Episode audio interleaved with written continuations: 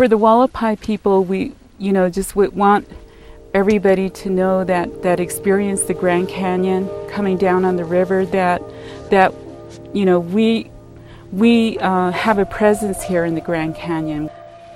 The river itself is considered sacred. It um, uh, for most Hualapai people is um, a healing water for them.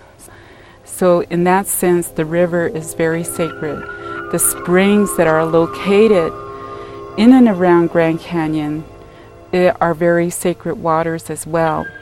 The ancestral homelands um, in the Grand Canyon itself that you see as archaeological manifestations are also uh, very important for the Hualapai people, and they would like to see those places preserved and protected. And, you know, just to be respectful when you go hiking if you happen to go hiking that, that you do, you know, do it with the realization that that's, that's what you're doing.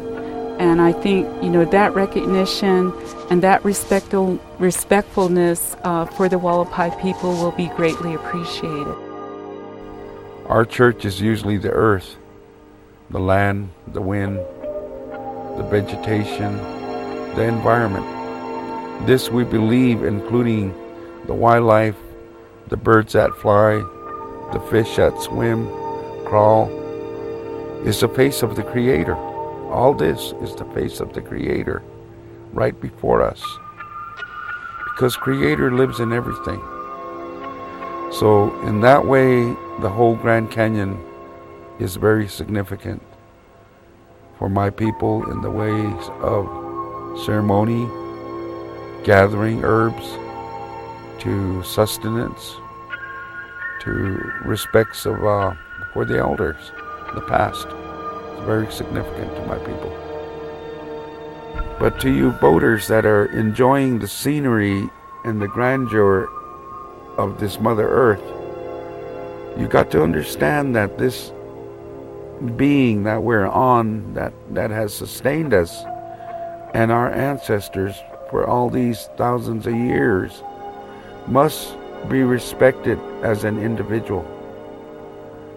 We must treat it as if it was our own flesh and blood mother with a lot of respect and as if it was our children, our child, treat it with a lot of love, nurture it, respect it.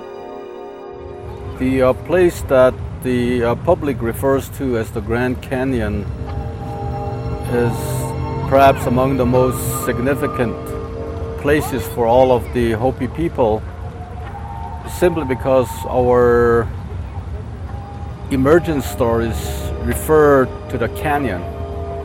And also in our belief system, it is also our final spiritual home, which uh, our spirits go to when we, you know, pass on in this life.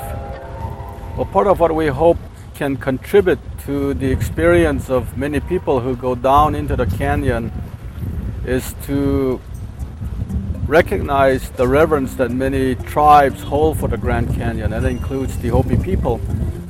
And the fact that the Hopis consider this a very, very special place should be recognized by the visitor because of its uh, significance to a living culture.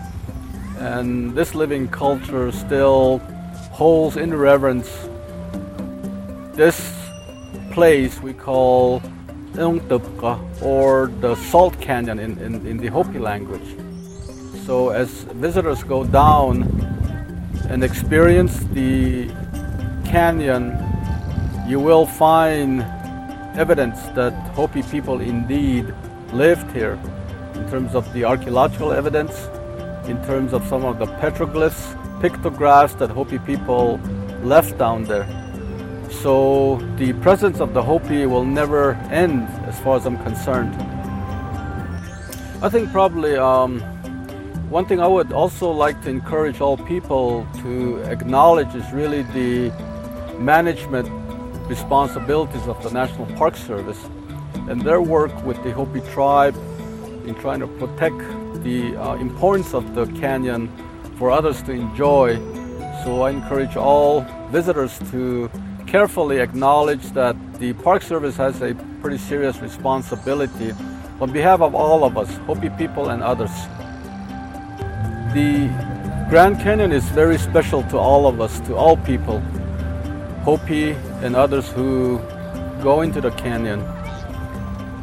And as the traveler proceeds into this journey, I hope that we can all appreciate this wonder that someone created for us to enjoy, to, to hold special, and also to revere the canyon for what it is. It is a testament to the awesome place we call Earth.